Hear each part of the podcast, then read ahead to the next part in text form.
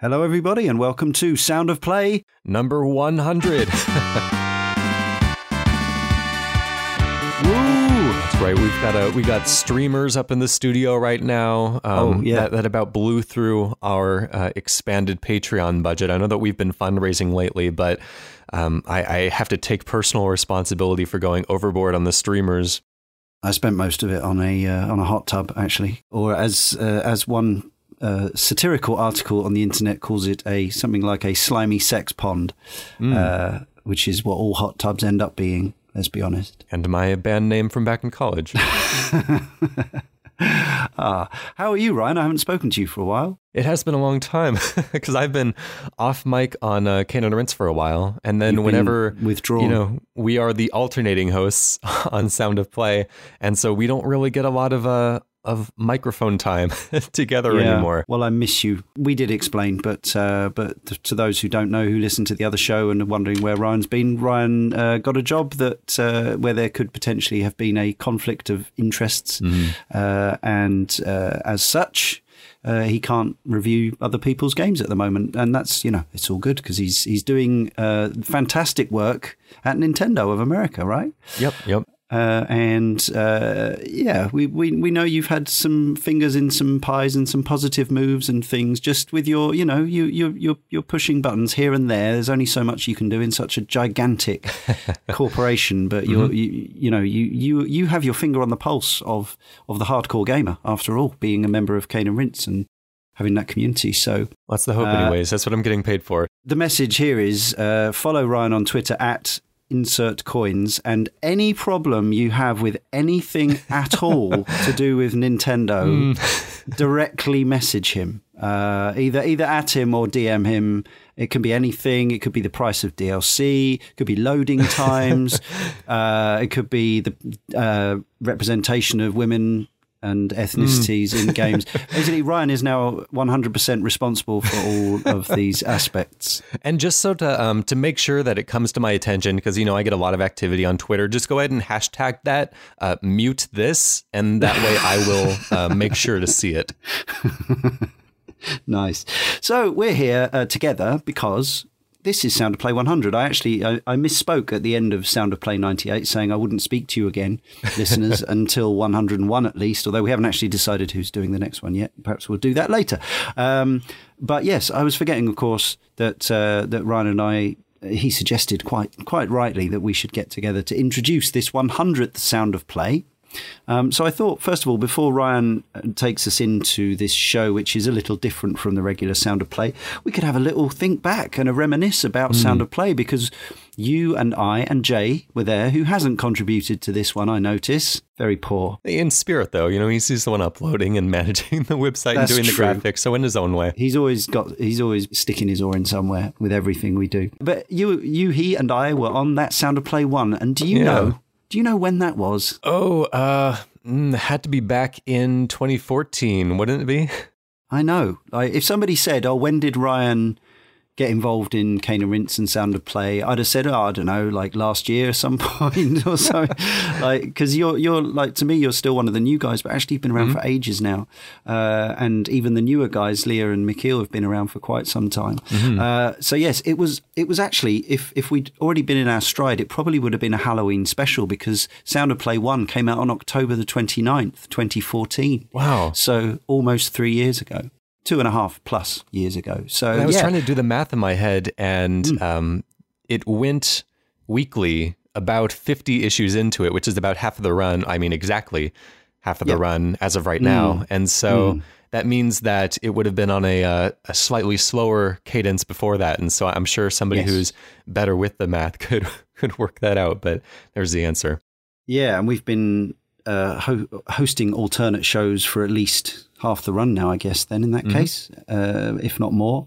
And yeah, you actually opened the very first uh, Sound of Play podcast with with your very first choice. Yeah, do you yeah. remember what that was? Yes, I. Uh, it was the theme or the uh, yeah the main theme from Super Ubi Land by Callum Bowen. Correct. 'Cause I Yeah. like that song. Yeah, yeah, and uh, yeah, we, we kind of set up the format. It was nine tracks. It was it was us guys, and uh, for a little while we were doing. Uh, it was mainly uh, chopping and changing among different members of the team. I hosted most of the shows, and I, I got a lot of picks for myself in those early days, which was great fun. Which is probably why I've only contributed a six second jingle. Sorry about that, Ryan, to this uh, to this Sound of Play 100, but uh, it was well. You'll you'll hear me talk about it later. But yeah, I got to pick a lot of my kind of all time favorite songs in the first sort of 25 podcasts or so. Uh, but yeah, what what are some of your your fond memories of making Sound a Play over the last uh, three years almost? I mean, of course, while I unfortunately wasn't able to appear on mic for any of them, I had a lot of fun setting up the Halloween specials. Ah, um, uh, yeah, you guys yes. have been uh, very gracious to indulge me in doing something silly and daft and you know, I I have a bunch of fun setting up the pieces for uh, the inevitable calamity to knock down later on, but um, but those have been real highlights for me, especially getting to um, getting a a parody of the Segata Sanshiro theme song sung by the voice of the great mighty Poo from Conker's Bad Fur Day. That's that's like a, a nerd uh, home run Absolutely, bucket list. Uh, th- that would be one of the most obscure items on anyone's bucket list, but yep, uh, yep. but there it was, and you ticked it off. Yeah, that was a great show. I always enjoy because I, I, I genuinely don't know what's going into your theatrical uh, specials, but I enjoy being a part of it when I am, even though my acting skills are, are nowhere to be found. Um, I, I enjoy being a part of those and sometimes being on the end of a joke or, or being in, part of a joke and all that sort of thing. So yeah, no, it's really good. It's like that, that, that is stuff that I could not do. And so, and so that you, adding you to the team, then we just wouldn't have that kind of stuff. And I hope it, you know, at least flies in the face of some of the criticism that we are dry and humorless over here at Caterance and Sound of Play. As you've heard, we can be very silly indeed. Um, you've also, I think, uh, some of my other favorite shows that you've done, Ryan, are the uh, the ones where you've had uh, you've had a couple of bands on. So mm, the yeah. first one was Super Soul Bros. That was a really cool show, and I, I, wasn't aware of their work before that, but that was that was a fun time. Yeah, I, I ran across them at PAX uh, a few years back, and actually I came to know of them through one of our earlier guests uh, from really early in our run, we we interviewed Insane in the Rain Music, who's a musician right. on yeah. YouTube, does a lot of uh, kind of jazz covers as well. Mm. Um, I, I, have I have very uh, um, strong tastes towards video game jazz covers, and so I yep. just keep featuring these people on the show. But anyways, uh, yeah, and so I saw him performing with the Soul Brothers at PAX or Soul Bros, excuse me. Uh, yes, got to be bros. I see. I I can't. I I had to force myself into saying bros because I'm I'm very much a Smash Brothers, Mario Brothers mm. kind of guy. But uh, they insist bros, so bros it is. Yes, yeah. Uh, and so yeah, it was a uh, it was a quite a feat getting all six of them on uh, on the recording, but it ended Sounded up great. coming out, yeah, pretty well. I was, I was very happy with that episode. Yeah, and codename Trigger Thumb as well. Our friend Joe mm-hmm. Tikaz, uh, his wife and pals in that uh, very interesting project too. Yeah, and then lately we've had, uh, I mean, we've had composers on from relatively early on, um, yeah. but uh, recently we've been getting, it seems like quite a few uh, composers, at least for uh, we had a good, you know, three or four week period where like every week was like celebrity guest week. Yeah, it was like it was like buses. You don't get one for months and then they all turn up at once. But yeah, I think a lot of my favourite memories, and, and I've also had great time recording with. We've we've started uh, recording with community members, people uh, from yeah the listenership and, and the forums and places like that. People who have just contacted me on Twitter and saying they'd love to come on. Mm. We're doing that at the moment. I've got another three lined up as it uh, at, at the time of recording, and that's always a good time. But obviously uh, it's been a real pleasure for me to talk to some of the composers that we've had on.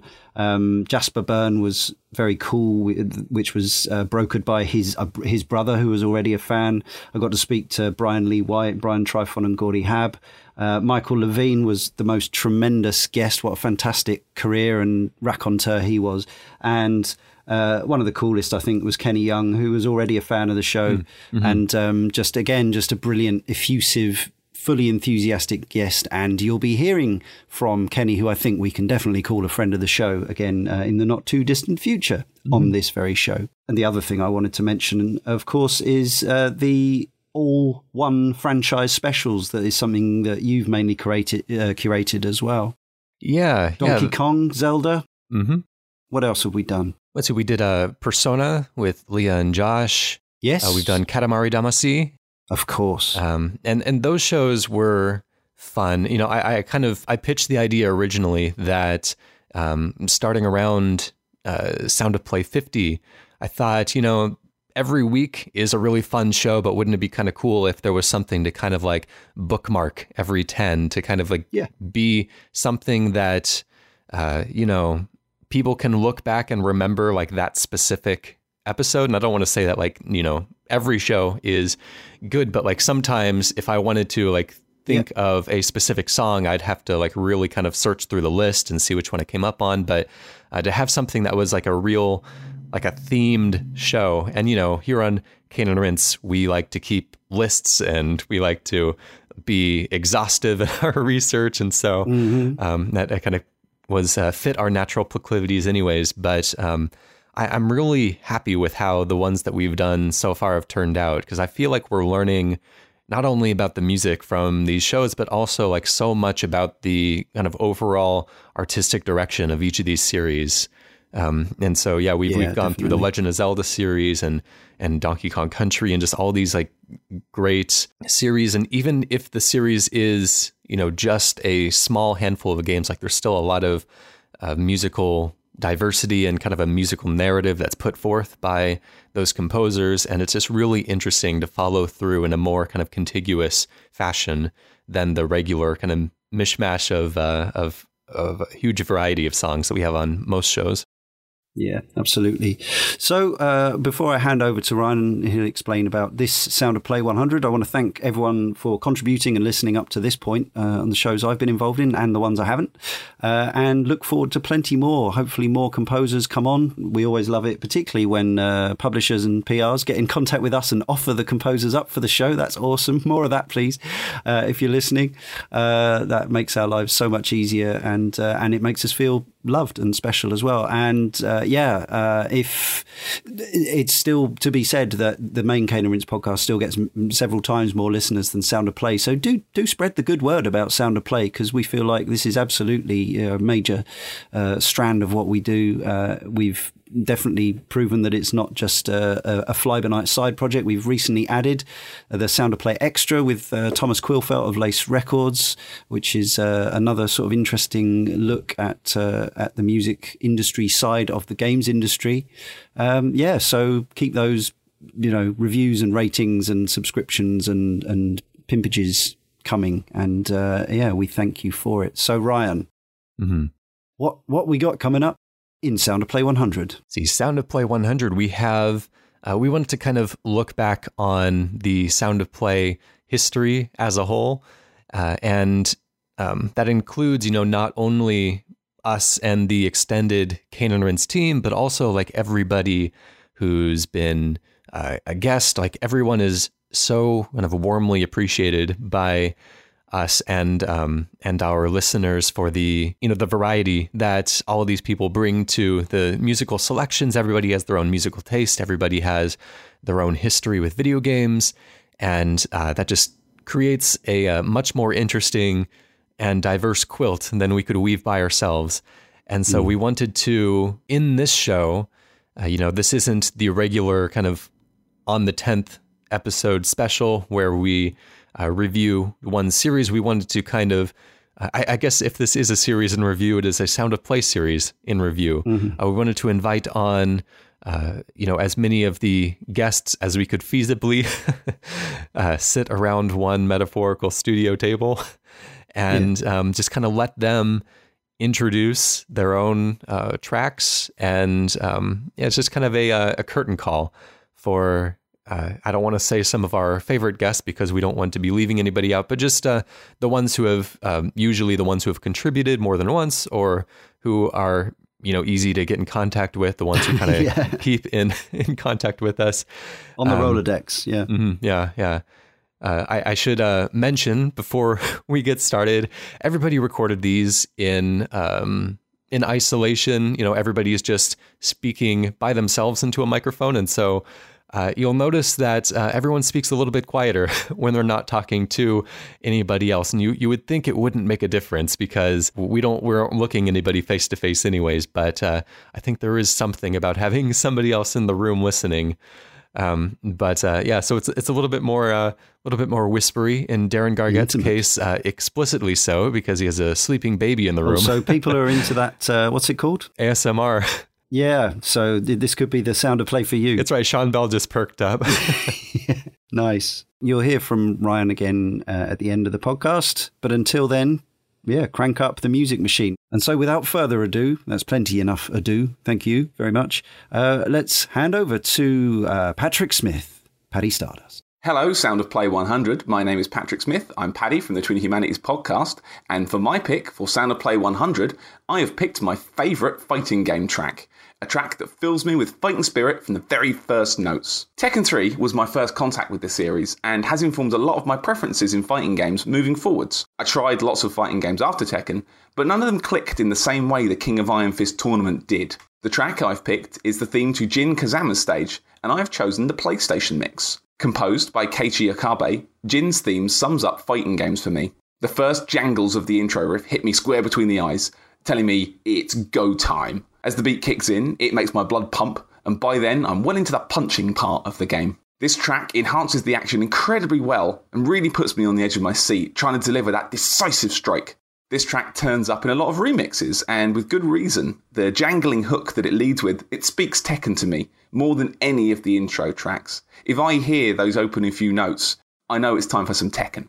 I prefer the remix version to the original arcade arrangement. Uh, it edges it in terms of pure unbridled energy. The arcade version is a little slower, the PlayStation version has more of a punch. Congratulations to Sound of Play on 100 glorious episodes. You can find me on Twitter at Paddy Stardust, or you can follow my podcast, Twin Humanities, on at Twin Humanities. Thank you very much. Here's some Tekken.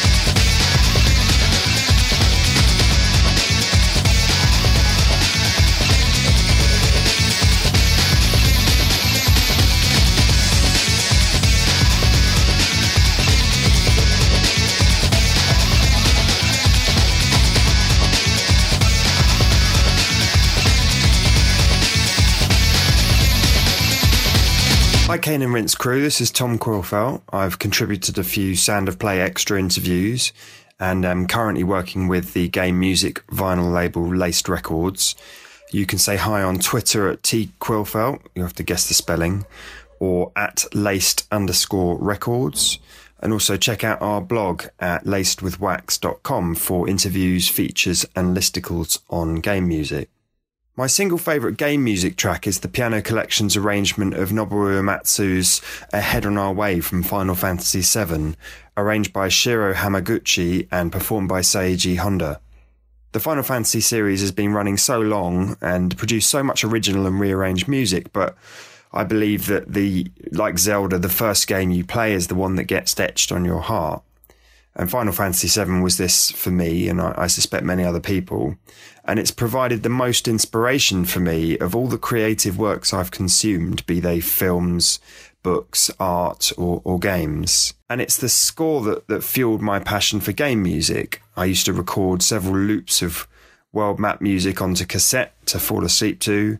And it was an epiphany moment when I first realized that in the age of Napster and LimeWire, around the turn of the millennium, that I might be able to get hold of the full soundtrack digitally. This led me down a decade long uh, rabbit hole listening to as many game soundtracks as possible, including most of the Final Fantasy scores and albums, and sort them track by track into different moods like summery or heroic. And my favorite mood is what I call Sunset Journey. Uh, in the original game, Ahead on Our Way plays when you're walking around the first post Midgar town called Kalm with a K. And for me, it typifies this sunset journey mood. Very melodic, yearning, bittersweet, uh, yet peaceful. I think this version is arrestingly exquisite and brings a deft, emotive, and very human touch to the composition. Uh, I assume the reason that Square Enix uh, went with a piano score for I Am Setsuna is because of the musicality and the popularity of these JRPG piano collections albums. So here it is Shiro Hamaguchi's 2004 piano arrangement of Ahead on Our Way by Nobuo Uematsu, performed by Seiji Honda.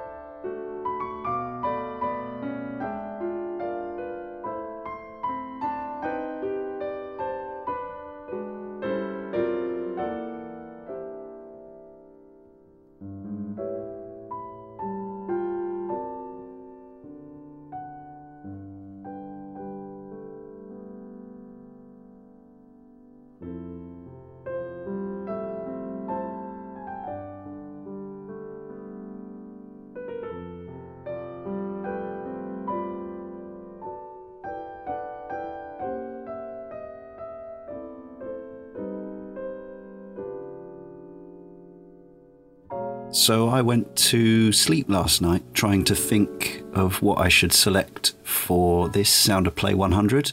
I've been lucky enough to host a good number of the Sound of Play podcasts that we've done. I haven't counted them up, but uh, must be around half, possibly more. And so I've got to pick a lot of the pieces from video games music that I love, and that goes back an awful long way and across lots of games and genres and yeah you know you know how it goes. And uh, yeah it's been a lot of fun getting to play some of those and share them out and find out what other people think of them. And obviously you're always aware with music that you won't be playing it to people who necessarily have the same affection and connection with something as you do. And never has been never has this been probably more true than this jingle. Now a lot of people will have heard it because it comes from a game that has been released and re-released and re-re-re-released and rearranged and remixed and sequeled and everything. I mean, it already was a sequel when it came out in 1981, I think it was, as the sequel to Galaxian. So Galaga, this is the uh,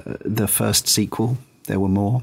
And as I say, there have been lots of versions since. The entire soundtrack to the original Galaga game is around one minute long. It's about 10 tracks they're just jingles, really. There's a startup jingle and a challenging stage jingle and a little jingle when your ship gets captured. And uh, there's a, uh, a jaunty tune when you get top of the high score table. But the one that I've picked because it honestly makes me feel more than anything, uh, any other track that I've I can think of from the history of the medium. Uh, and this is the one that I realise plays on my internal jukebox quite a lot uh, and it just popped into my head when I tried to go to sleep last night and was thinking about what meant the most. And it really is this six second looping jingle, which is the piece that plays as you're entering your name into the high score table, but when you haven't got the top score. Uh, for me, it's in- incredibly evocative of a particular time, even though I continue to play Galaga. Uh, even now, I've played it on multiple formats across uh, ever since they re-released it on PlayStation One as part of the first, the very first Namco Museum. Obviously, Namco Museums now are kind of a ubiquitous collection that gets uh, the same bunch of games, give or take, gets re- rearranged and re-released multiple times over. But Galaga was a coin op that I found one of my favourite Brighton Beach arcades in the mid 80s. It was already a few years old when I started playing it, but I didn't care. It didn't have the flashiest graphics at the time, but it did have timeless, brilliant gameplay. The the main difference was between, well, not the main difference, but one of the key differences between Galaga and Galaxian was that, and Galaxian was a cool game too, but the ship moved much faster in Galaga, and you could have two bullets on screen at one time, and in fact four when you doubled your ship. It was one of the first games I played with a proper power up mechanism. You actually let your ship get captured by one of the aliens and then you shoot it down without shooting the ship. You can actually cost yourself a life that way.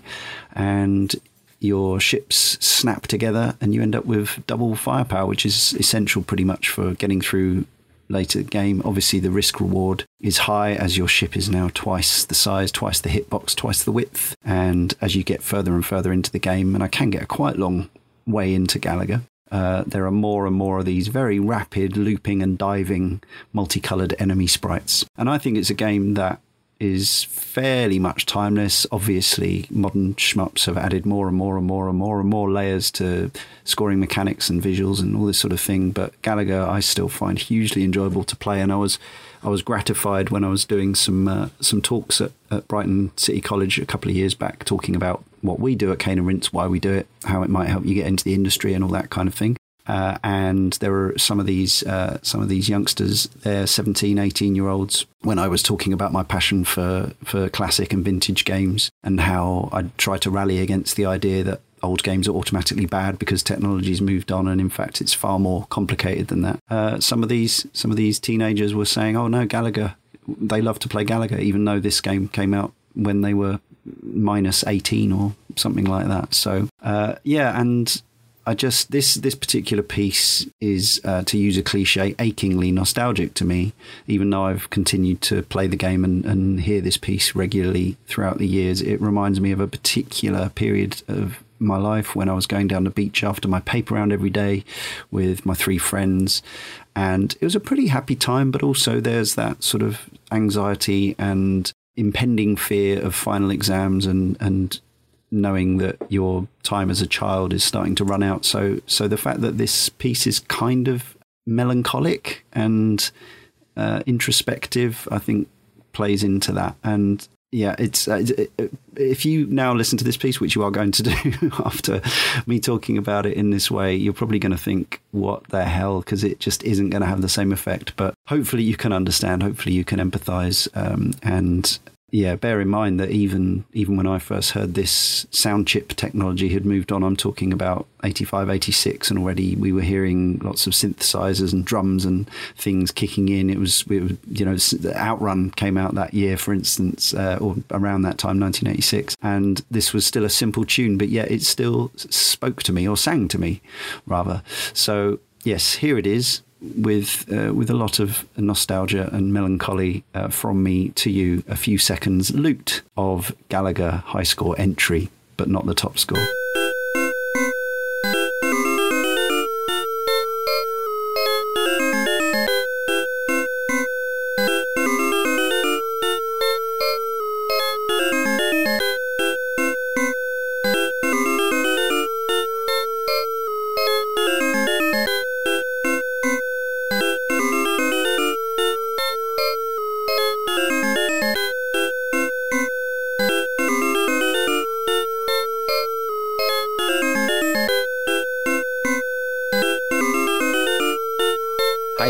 This is Kenny Young. I'm a composer, sound designer, and audio director for games.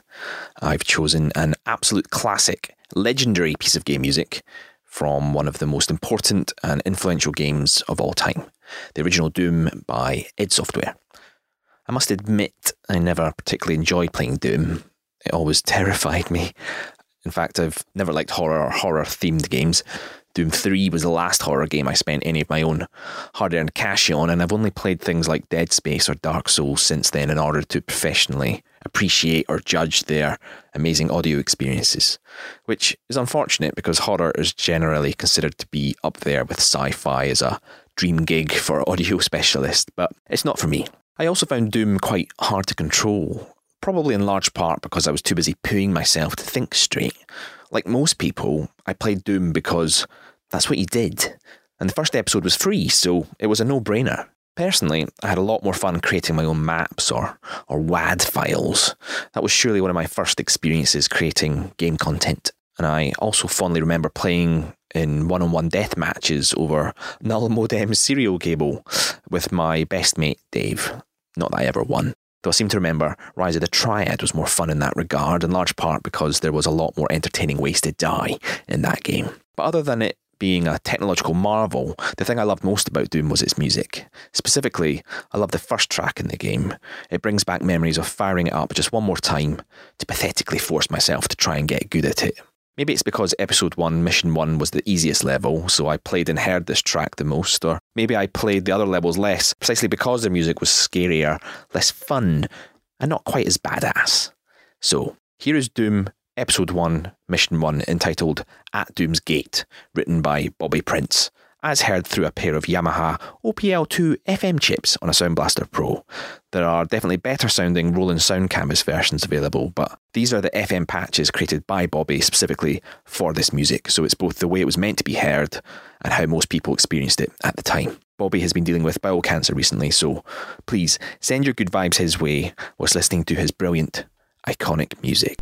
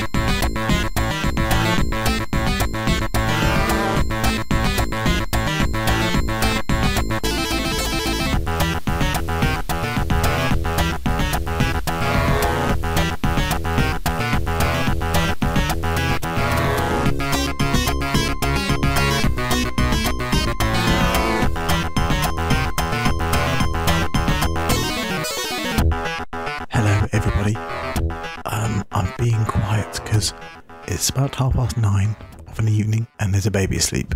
My track for this special sound of play is um, the Barrens music from World of Warcraft pre Cataclysm. The reason for this is because I found the the environment of the Barrens is a is a special place full of idiots, but that kind of made it that much more special in the fact that you never know who you're really going to bump into.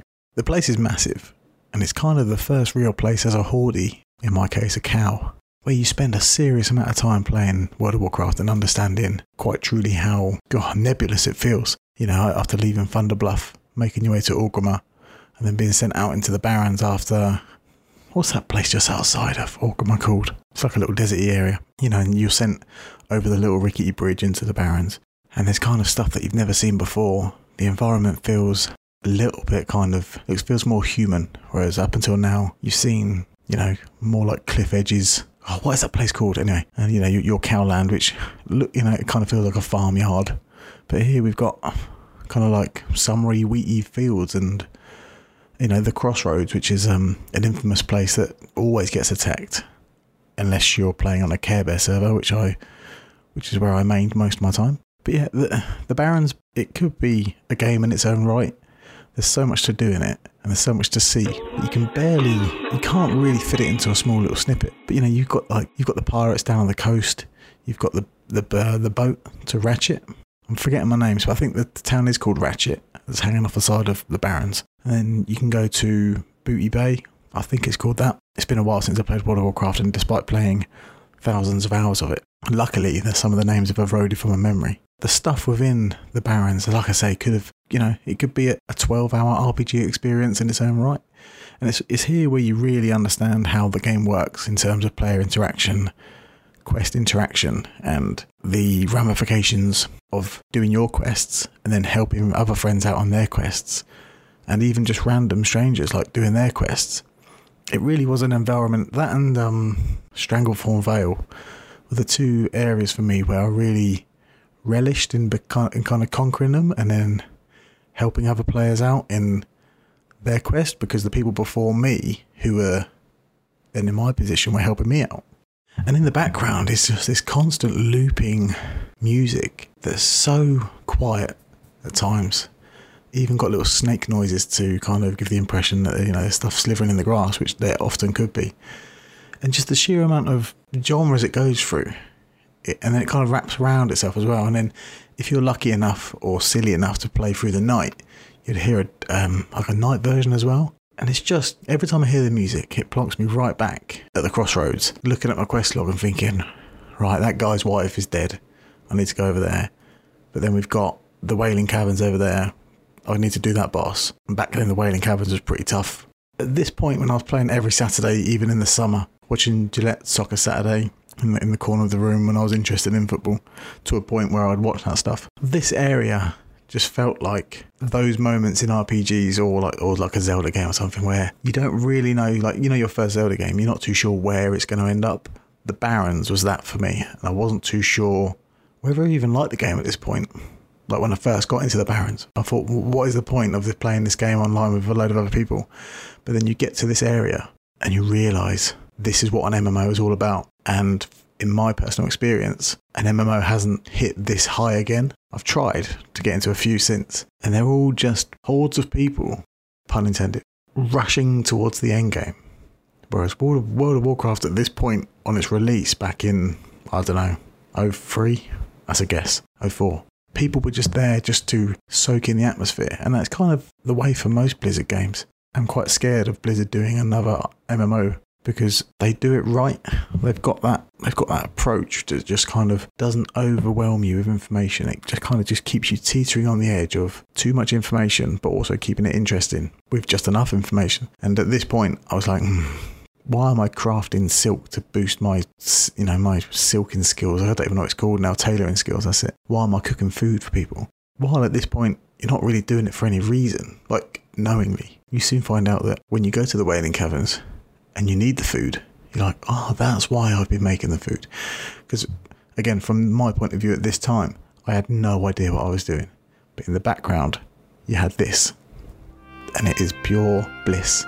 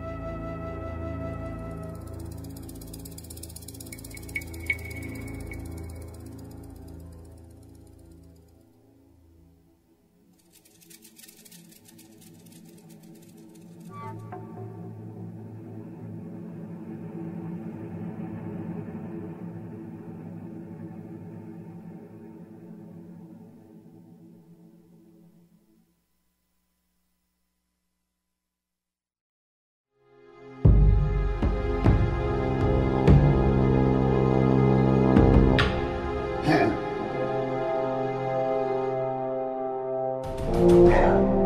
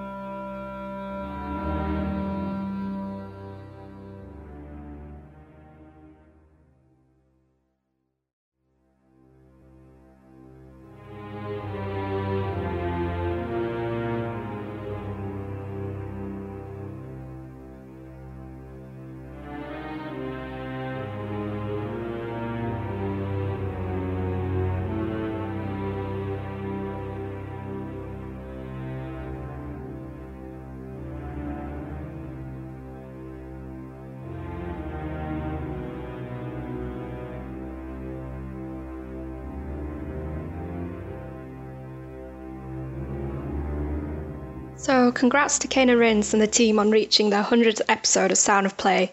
I'm sure your telegram from the Queen is on its way. I'm Charlotte Cutts, and I've written two items for the Cane and Rinse blog, as well as appearing on Sound of Play episode 86. My request is quite a commercial one. It's To the Top by Twin Shadow, and it was the introductory tune to episode 4 of Telltale's Tales of the Borderlands. I've become completely obsessed with Borderlands lately, and I'm sure anyone who's played Tales of the Borderlands will remember that episode 4 is a bit of a tearjerker. I can't really listen to this song anymore without choking up a bit, but at the same time, it's oddly uplifting and sort of symbolic of the resolve Fiona and her team had during the episode, despite all of the hurdles that stood in their way.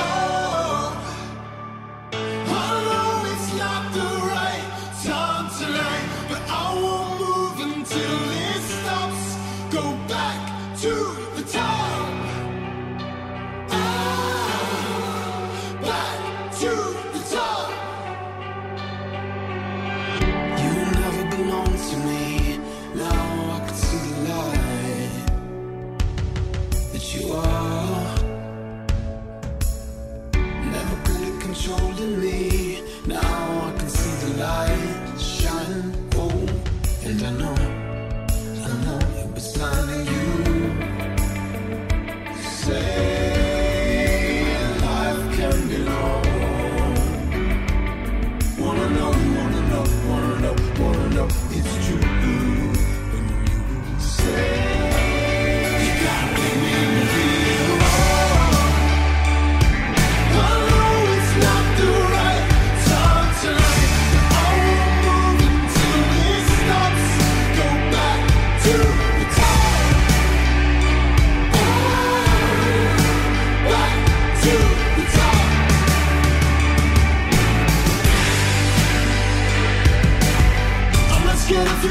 It's true.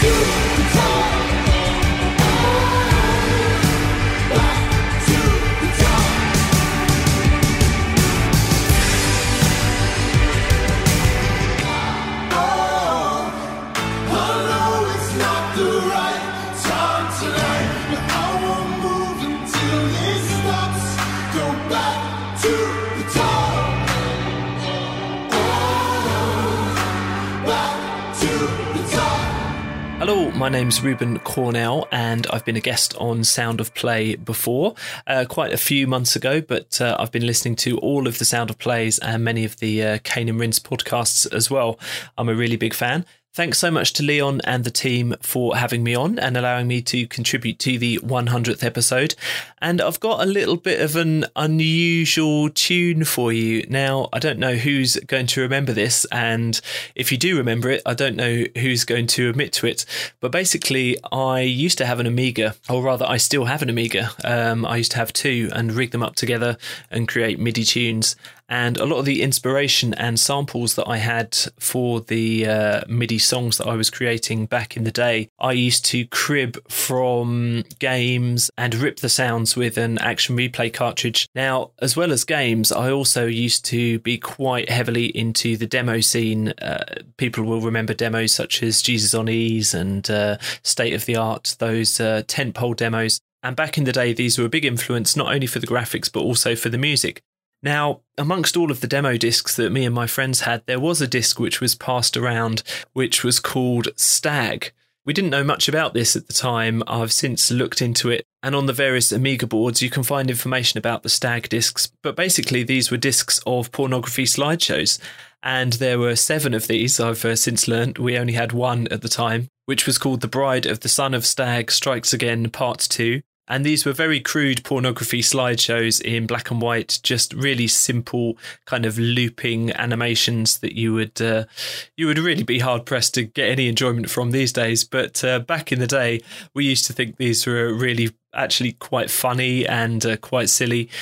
But personally, I was obsessed with the music on this particular stag disc Obviously, the music was a bit of an afterthought, I think, for most of these discs, and there wasn't a lot of space on the disc for the music because it was mostly the images. But this particular music really stuck out to me, and I ripped it with the Action Replay cartridge that I had at the time, and I dissected it and uh, found out how the composer put it all together. I'm not really sure who's created this piece of music. Looking online, somebody has credited it to a guy called Chrono, but uh, I'm not really sure if that's accurate. Obviously, the demo scene and especially the kind of underground pornography scene was a bit hush hush back in the day. So I hope that the Sound of Play guys will let me have this.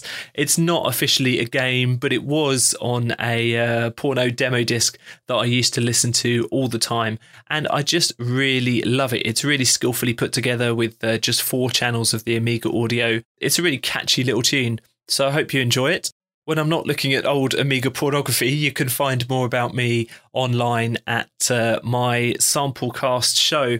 That's the samplecast.com. Basically, every week I put together a magazine show and podcast, really inspired by Cane and Rinse, all about sample libraries and music and plugins, music production techniques, that sort of thing. So if you'd like to head over to the Samplecast and check that out, please do. And in the meantime, I hope you enjoy my choice of music. Thanks very much. My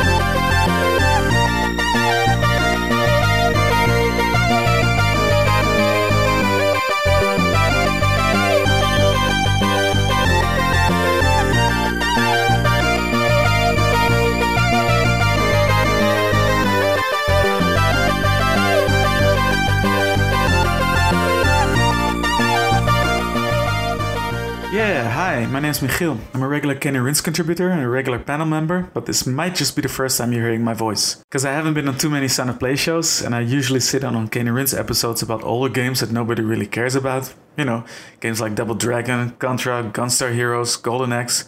I could go on, but you might not even have heard of these titles. nah, I'm kidding.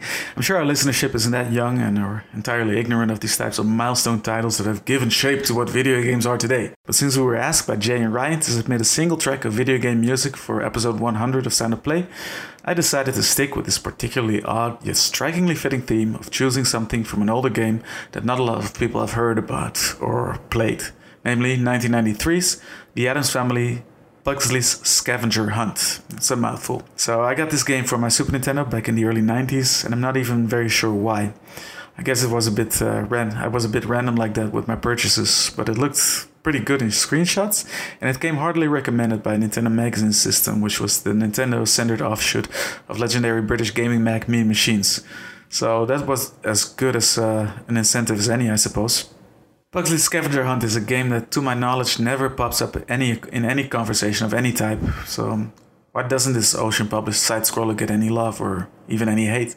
Why isn't it even ever listed in top 10 lists of hidden SNES games or hidden SNES turds for that matter? Now, broken down to its core, it's a really rather short, simple obstacle course type bottom bouncing no frills platformer, released not too long before side scrollers like Mega Man X and Super Metroid would make their mark on the Super Nintendo.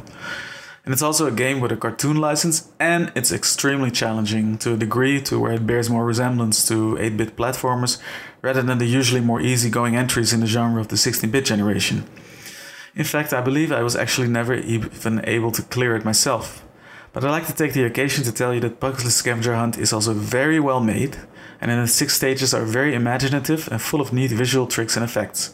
There's Uncle Fester's lab with its Bunsen burners and jars and test tubes filled with oddly colored liquids. There's the creepy basement with its fancy light sourcing trickery on the main character. There's Granny's crystal ball in which you traverse a spherically dis- displayed medieval world with the old hag visible behind the transparent backgrounds. And there's what's probably the friendliest stage to pick up uh, when you start out playing the game. Uh, the bubbly foam filled bathroom level with its cracking rubber duckies, snorkeling cats, and sideways patrolling crabs.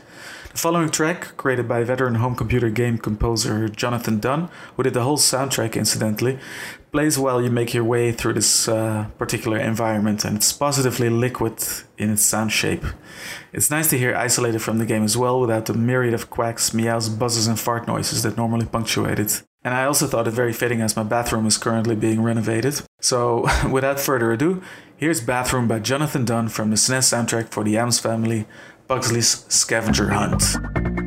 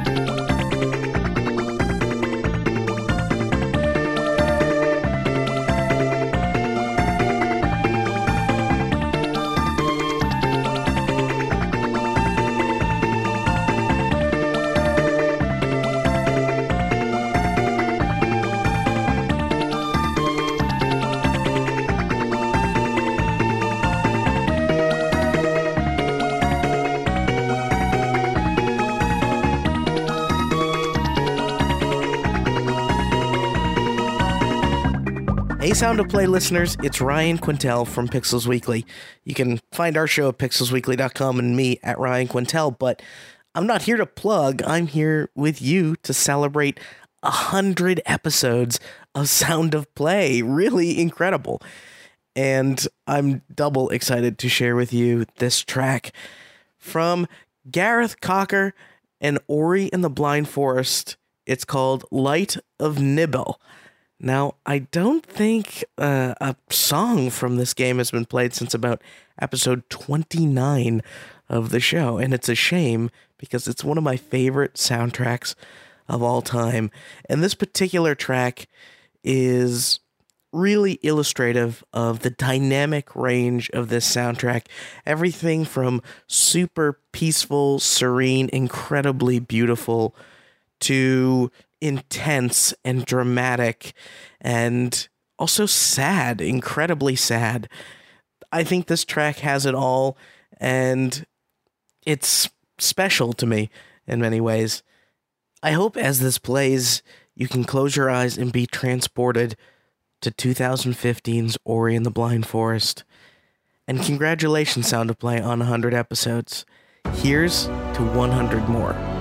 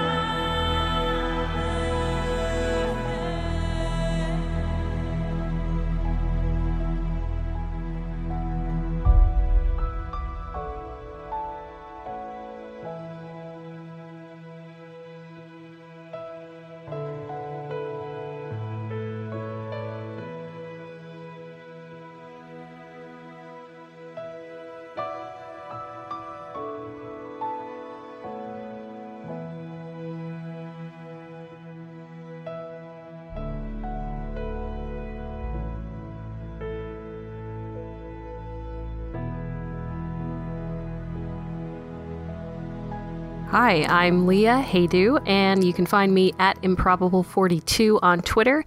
You can also find me on the Cane and Rinse podcast. And uh, I have chosen for my track today, well, I actually had a little bit of trouble uh, locating a track that I wanted to uh, feature because I tend to pick tracks from JRPGs, and I wanted to look for something a little bit different, uh, but I didn't have much luck, so I actually ended up coming right on back to the JRPGs, uh, which is great. I mean, they've had a huge impact on on me as a gamer and as a person who uh, does things in their spare time uh, involving games. So um, I went back to the JRPGs, and my first instinct was to go to Persona, but I uh, I, I, found that most of the tracks that I was looking for, uh, and most of the ones that I probably would have just kind of made as a snap judgment, were actually uh, already featured on Sound of Play. So uh, I, I kind of wanted something different, even still.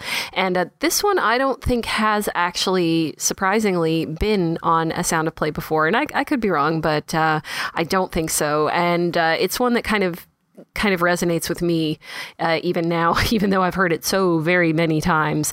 Uh, and it is uh, the main theme from Final Fantasy VII. Uh, it also goes by Cloud's theme, and it's the music that you'll probably it's between this and the battle music for the uh, what you'll hear the most of when you're playing Final Fantasy VII. Uh, and I I've mentioned a couple of times that Final Fantasy VIII is my favorite Final Fantasy and one of my favorite games in general. And I still ha- I still hold by that. I overall as a game I like eight better than I like seven, but uh, Final Fantasy VII was really kind of the first JRPG that I played. So it it really had a, a, tremendous impact on me, as you can imagine. And um, I, I, heard this song a lot. And most recently, uh, what really made me think of it for this particular um, for this particular sound of play is um, when I was actually playing Final Fantasy 15. Um, you know, so obviously many many years down the line. And um, when playing Final Fantasy 15, one of the things that you can do is you can buy tracks to put in your car. And these tracks are, are from other Final Fantasy games. So um, it's a little bit silly in, in one way to be driving around playing this brand spanking new Final Fantasy game. And the thing that you remember the most about the music is the music from other Final Fantasy games. But I, I just, I remember that I was cycling through uh, some of the soundtracks uh, driving around in the car. And um, the one that I, I came back to a couple of times was this particular song, uh, and and I'm actually choosing a piano arrangement of it, which is um, even more, I think, kind of emotional and impactful. And uh, it, it, no matter how many times I, I hear it i always kind of think about just roaming around this kind of vast open space with so many things to do and so much to see uh, and and brings me back to uh, when I hadn't played very many JRPGs and I hadn't played uh, played a lot of video games, but uh, not quite like these. So uh, this is my introduction in in a lot of ways into that world, and uh, for that I will always have a, a, great big soft spot for Cloud's theme. So uh, this is a piano arrangement of Cloud's theme or the main theme from Final Fantasy VII, and it is composed by Nobuo Uematsu, who has composed a lot of my favorite tracks over the years, and I hope you enjoy.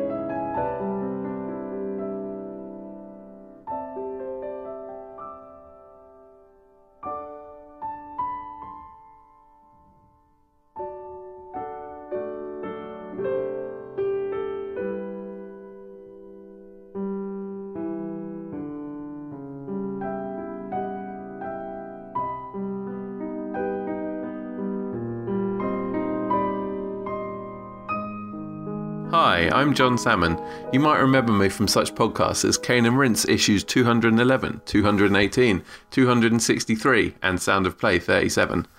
Uh, when I spoke to Leon on Sound of Play back in March 2016, I talked about the fact that I'd recently decided to go back and play a whole load of very highly rated video games that, for one reason or another, I'd missed out on in the past. One such game, which I played shortly after the recording, was Wolfenstein The New Order.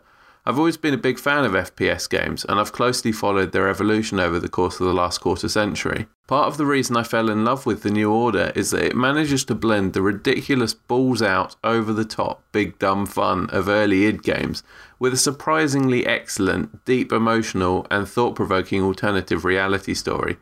I can't think of very many games that take you from one level, being stuck in a concentration camp, listening to horrendous stories being told by dying prisoners, to the next level being made to feel guilty for scaring a huge hulking man child with a loud noise and making amends by collecting his lost toys for him, to the next level laughing like an idiot as you blast the hell out of a Nazi mech with dual wielded automatic shotguns. Uh, obviously, one of the key elements to this is Mick Gordon's outstanding soundtrack. The creative Nazi reimaginings of songs by the Beatles and the Animals are highly praised, but I haven't heard much, if any, talk about my favourite track, which sounds like it would slot perfectly into Dark Side of the Moon. I won't go into specifics for spoiler reasons, but this song plays right at the back end of the game during a scene in which tensions are running extremely high and everything is falling apart down around you. I don't know what more I need to say about it. I love rock music, I love old school first person shooters, and I love deep, intelligent storylines in my video games. If all of it sounds intriguing to you and you'd like to hear much more about Wolfenstein The New Order, it was discussed in depth in Cane and Rinse issue 176. So without further ado, I leave you with Mick Gordon's homage to the amazing Pink Floyd, Ransack.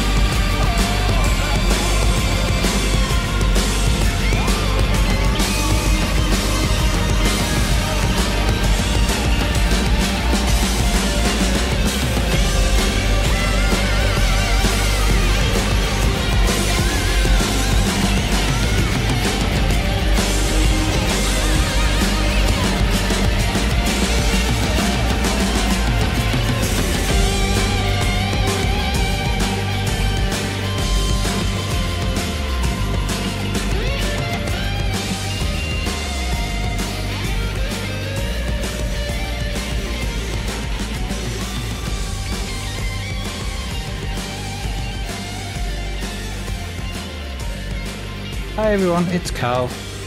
I hope you're all enjoying Sound of Play episode 100 so far. For this episode, I've opted to choose a track from a game that I'm not the biggest fan of. It actually started life quite poorly uh, after much, much anticipation. It eventually got patched to be a much more complete game um, uh, and has seen some success afterwards. However, one thing that's always impressed me since its release was the soundtrack. It's definitely something that stuck in my mind. The game is Project Cars, released in 2015 on the PlayStation 4, Windows, and Xbox One. And it's strongly from the same team that did Need for Speed Shift 2. So there's certainly an element of pedigree, and they've kept the same composer, which was most important because one thing I adored about Need for Speed Shift 2 was its main theme, and the, the composer Stephen Baysted did a great job there, and they kept him on to do this, and I think he absolutely surpassed himself, and it's a shame because no one ever talks about the score from Project Cars, uh, and it's really, really good. Uh, it sort of has all the the mood and drama that that can be attributed to motorsport racing. It's if I had to relate it to any sort of game soundtrack. It sounds a little bit like Crysis at times, a little bit like Halo or others. It's kind of strange, but it's wonderful throughout. Uh, it, it's a, a, as a complete score, it's actually superb. The one track I've chosen from this is called Lux Aeterna. It's track four. If you ever see the full soundtrack for Project Cars, it's classed as track four. It's an absolutely wonderful track. It has some operatic sounds in there, and it, it's just something that makes me excited to get on with the racing. So I hope you all really enjoy this piece of dramatic music and that you enjoy the rest of episode 100.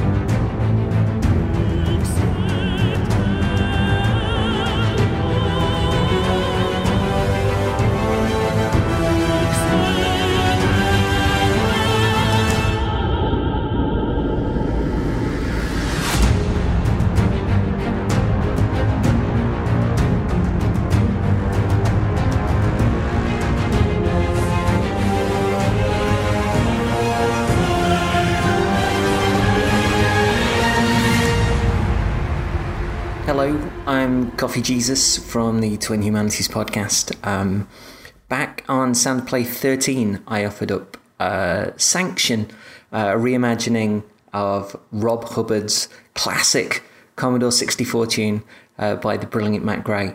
And I've got another slice of that combination here.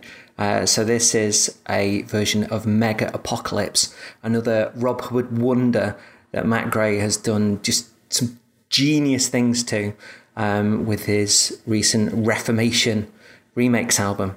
So uh, it sort of twinkles deliciously into life with the, and then like pounds in with these Bob Rock 90s AOR war drums, and then kind of sidesteps into the surreal a little bit before releasing this sort of throbbing, constant, percussive, dark, brilliant bass line. Uh, takes another like little side step into the surreal, a different one a little bit later on before war drums again, that dirty, dirty bass, and a huge solo kicks in. Um, I'm listening to uh, this a lot at the minute, and if you ever see me going around the city and I'm I think that I'm walking and I'm actually kind of like all got all these sprinky bouncy steps. It's it's probably probably down to this. So uh, I hope you enjoy it. Once again, this is Mega Apocalypse, uh, originally by Rob Hubbard and reimagined by Matt Gray.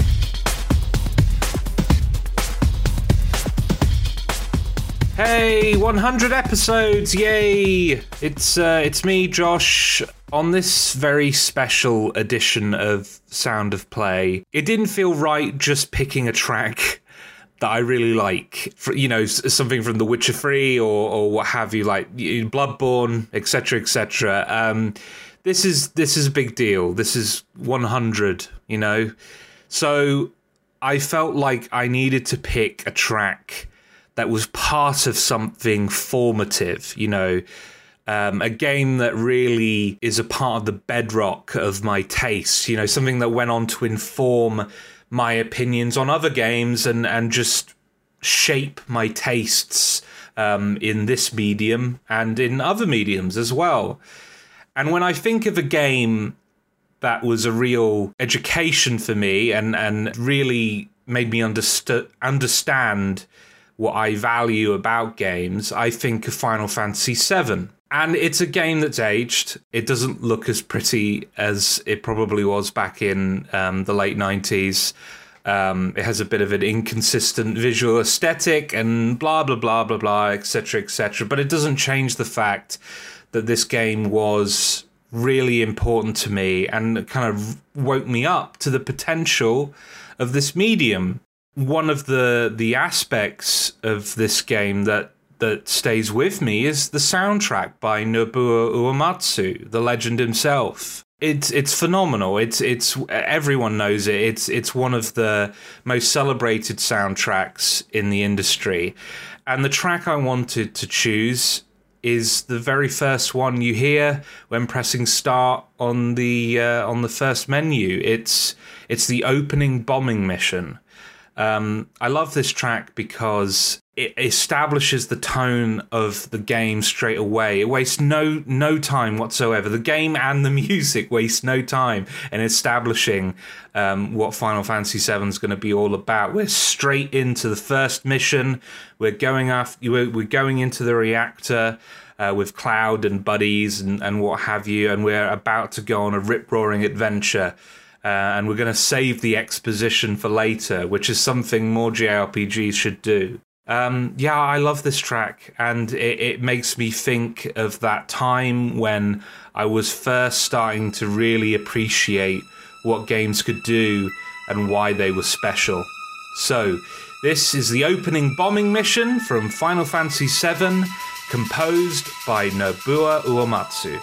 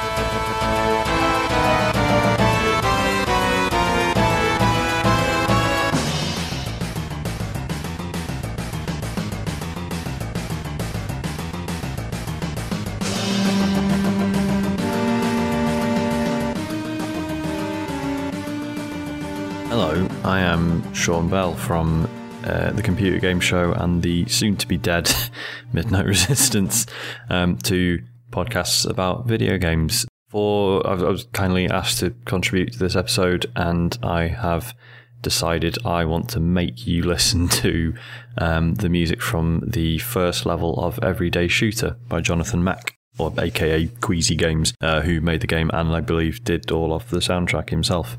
I really like this song. Um, I mean, it's good in its own right.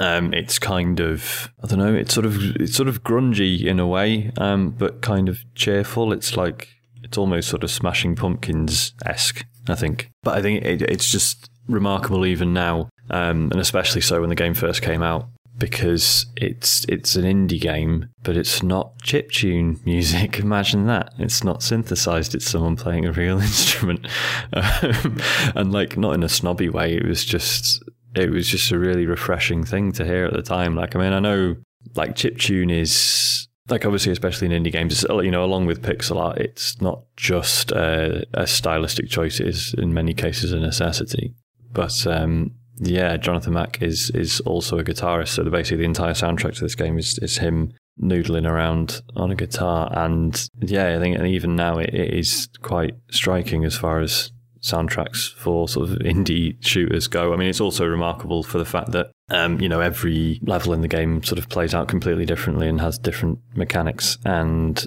that sort of coincides with the soundtrack as well. It's that the music in the first level doesn't do this as far as I'm aware, but then sort of later levels, you know, there are sort of tracks that have a sort of verse, chorus, verse, chorus structure, and that sort of indicates different phases within the level as well, and different things happening. So that's that's cool. This uh, track from the first level is just an absolute banger. I love it.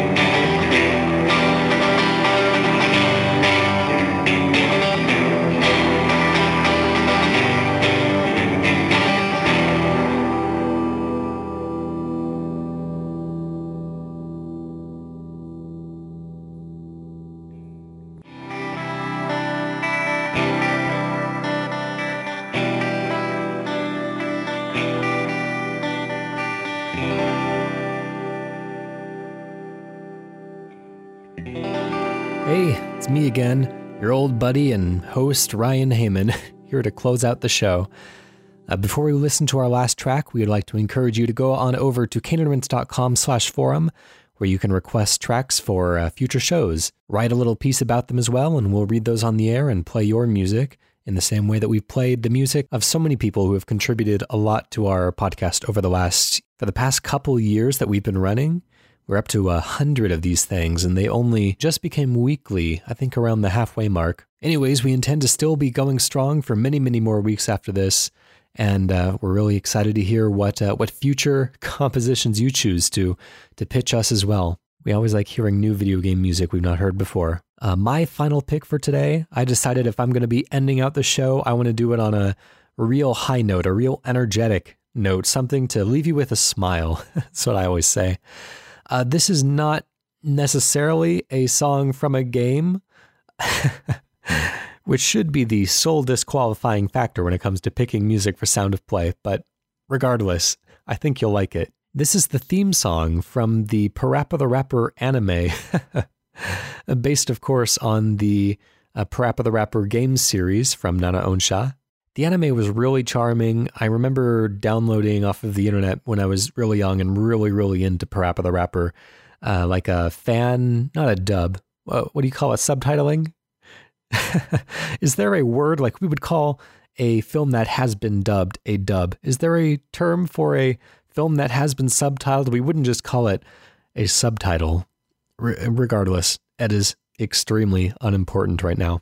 This is called Love Together Parappa the Rapper Mix. This was composed by Nona Reeves, a Japanese J pop band.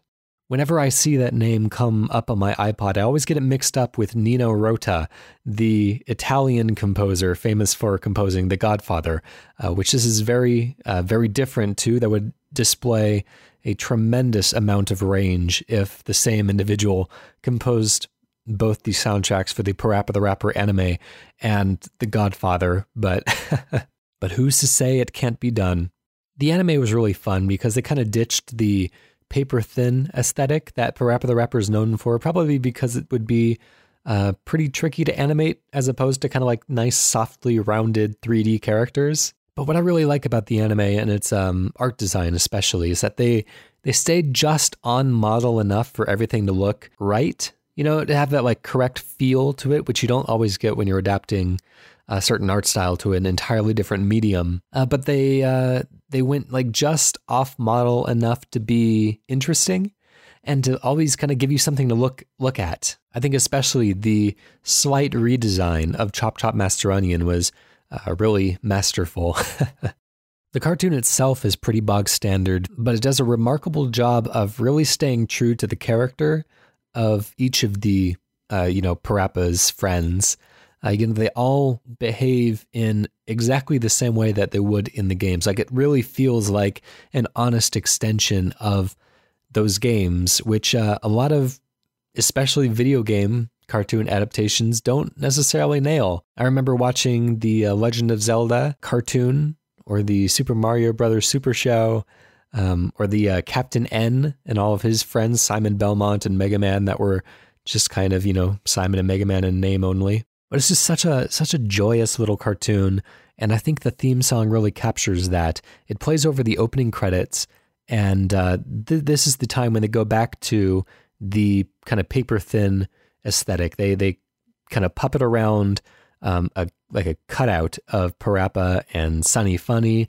on like popsicle sticks uh, it's a really cute setup, but it's also like really clever. It looks kind of homemade and stuff at the beginning in a really kind of endearing way, but they do some nice effects where they they twist it around and it's Parappa in a different pose and they, you know, they they puppet them around to do some pretty impressive things. It's a really really well made introduction. Um, they uh, stitch in some traditional animation in there as well, making it just a lot of fun to watch. But this song has been like one of my all time favorite songs for years and years, ever since I first heard it when I was, oh gosh, must have been very young, very young, younger than I can estimate off the top of my head. I really like the kind of crossplay between the female background singers and then the male lead singer, and the uh, slightly kind of like disco influenced instruments in the background uh, do a really wonderful job of of keeping the drama which you don't really think of in a, a song as peppy and upbeat as this, but like there is a tangible sense of of kind of a dramatic arc to this song. And it really like kicks into high gear right at the end and it is just this really wonderful refrain that takes you out of the song. Uh, it's just uh, it's it's a lot of fun all the way through. I think you're really going to like it, and we will continue to see you for another hundred and hopefully more than that sounds of play in the future. You know, I'm always so impressed by the continual inventiveness of composers and video game designers and all these people that put their their talents together to create this amazing tapestry of wonderful games and wonderful soundtracks. And it's so cool to just be able to sit down at any computer and know that, you know, just a few clicks away is something that is completely novel, completely new. There are more amazing experiences than you could, you know, feasibly experience within one lifetime. You know, just when you think you've you've seen and done everything, there's always more. You know, there's always more. There's so much to do and there's so much to see that I don't think that I'll ever get complacent in the video game space. And, you know, here on Sound of Play, we just kind of explore the musical quadrant of that. But I hope that that childlike wonder of, of constant discovery and just being impressed by video games and their creators and, and their fans, even, um, does kind of bleed through in, in whatever kind of clumsy ways that we can convey it. Anyways, it's been a pleasure to be one of your two hosts over the past couple of years. And we will see you again next week for Sound of Play 101. Leon will be back at the wheel, and we're going to hit this next 100 rolling. so, anyways, until then, this is Love Together Parappa the Rapper Mix by Nona Reeves from the Parappa the Rapper anime.